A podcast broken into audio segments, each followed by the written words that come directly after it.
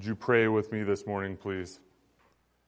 Lord, we uh, are here today because your grace, your grace has led us to have faith, and your grace has led us to understand that even when we are going through difficult times, it can be well with our soul.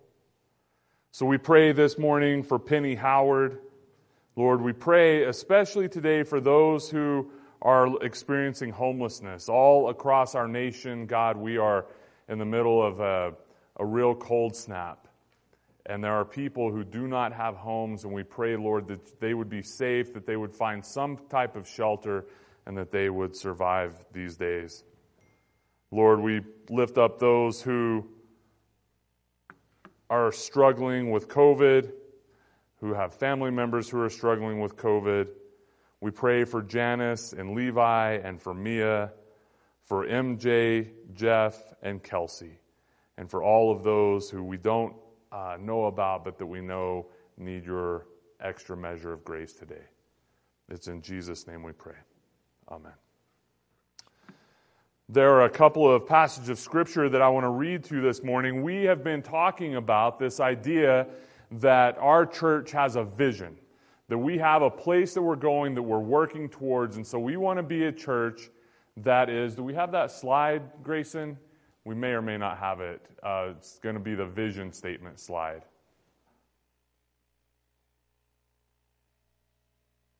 Yep, there it is. Thank you.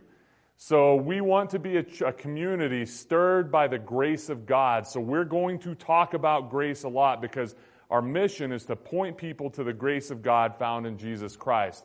But we want to grow into a community that's stirred by the grace of God to be active in inspirational worship, to practice radical inclusion, and to alleviate suffering. And I talked last week about alleviating suffering, the week prior to that about radical inclusion. And today, I want to talk about what it looks like to be a participant in inspirational worship. So, this morning, you've been hearing all of the different singers and musicians on stage. Uh, singers are musicians, all of the different musicians on stage share stories behind the songs that speak to them the most. And I want to read to you a few passages of Scripture that are specifically about worship that come, one comes from one of the Old Testament prophets, and then one of them comes from Jesus. So the first one I want to read to you is found in the book of Amos.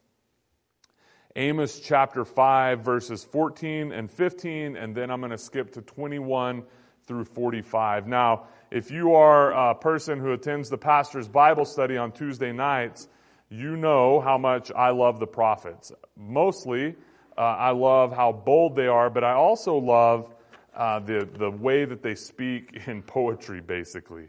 So this is uh, Amos chapter 5, starting with verse 14. Seek good and not evil, that you may live. And so the Lord, the God of hosts, will be with you, just as you have said. Hate evil and love good, and establish justice in the gate. It may be that the Lord, the God of hosts, will be gracious to the remnant of Joseph. I hate, I despise your festivals, and I take no delight in your solemn assemblies. Even though you offer me your burnt offerings and grain offerings, I will not accept them. And the offerings of well being of your fatted animals, I will not look upon.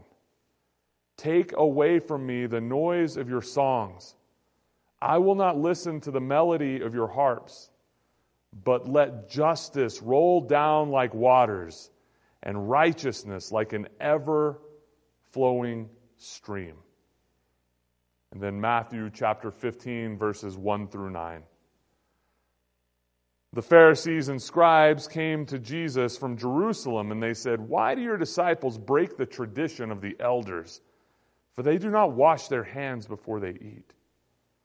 He answered them, And why do you break the commandment of God for the sake of your tradition?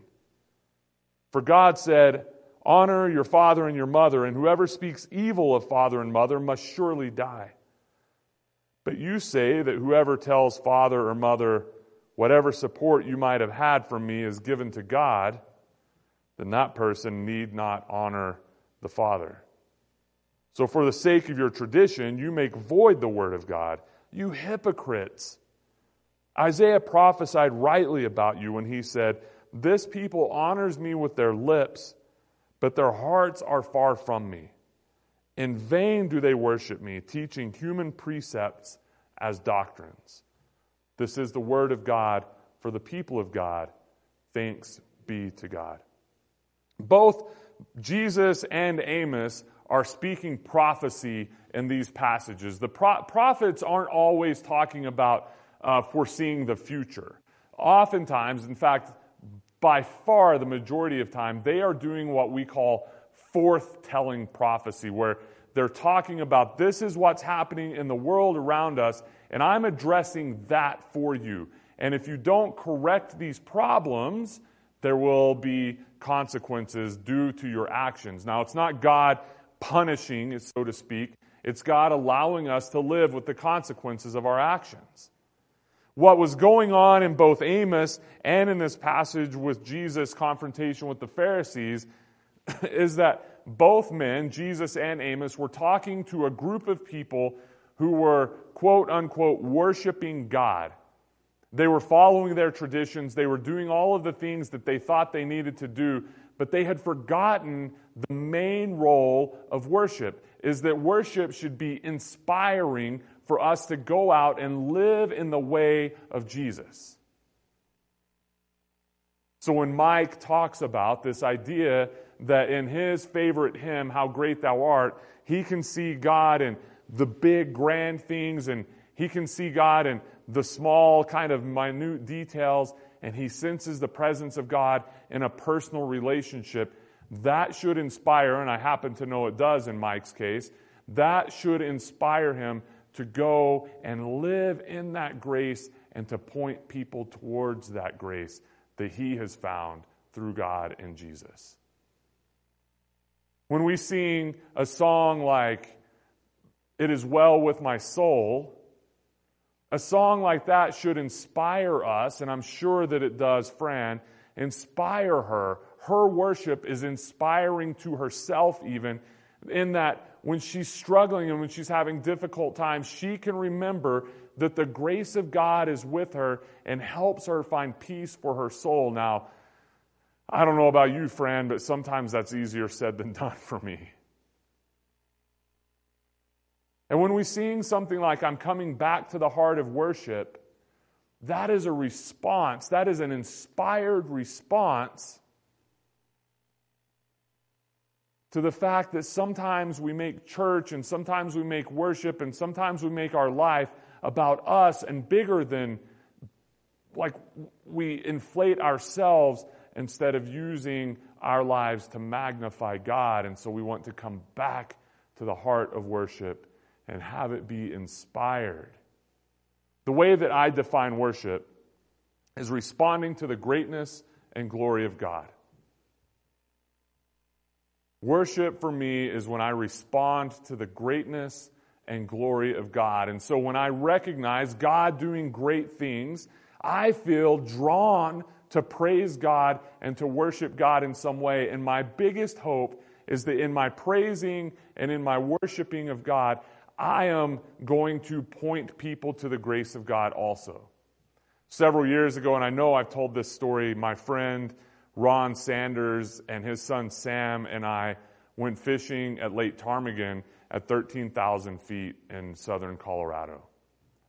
And as we got to the lake that sits at 13, I mean 12,000 feet, I walked over a rise where I could look down on the lake. It was surrounded by 13,000 foot peaks, and in the distance behind it, I could see 14,000 foot peaks. And I literally was watching mountain goats play on the, on the peak of one of those mountains, and I was moved. I was moved to tears.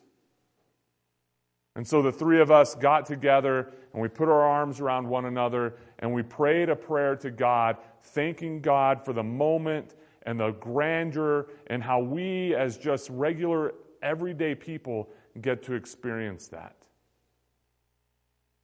We were responding to the greatness and glory of God. I could have just seen it, recognized it, and kept walking. But what we want to do to live into our vision is to, of, and our mission of pointing people to the grace of God is uh, allowing our worship to inspire us to live. Because we don't want for God to say, I don't want to hear any more of your songs. I don't want any more of your offerings. I don't want any of that stuff. We want for God to hear it and be glad in it because He's seeing that the bigger issues of justice and righteousness are flowing out of our lives in response to the greatness and glory of God. And therefore, our songs are another response to that as well. I don't want for us to end up being so focused on what we think of as worship to miss the bigger parts about living in right relationship with God. One of the things I love about this church is that I get to know the people who stand up here on Sunday mornings or sit back there and play drums on Sunday mornings. And what I know about them through, especially during this pandemic of us kind of being an isolated little group on Sunday mornings, is that they have a real and deep passion for God. And their passion for God is what stirs them to worship God and hopefully inspire you to worship God as well. My hope this morning and my hope through the rest of this week and my hope through the rest of the years of our lives is that we are responding to the greatness and glory of God in every single thing that we do. In the name of our Creator, Redeemer, and Sustainer.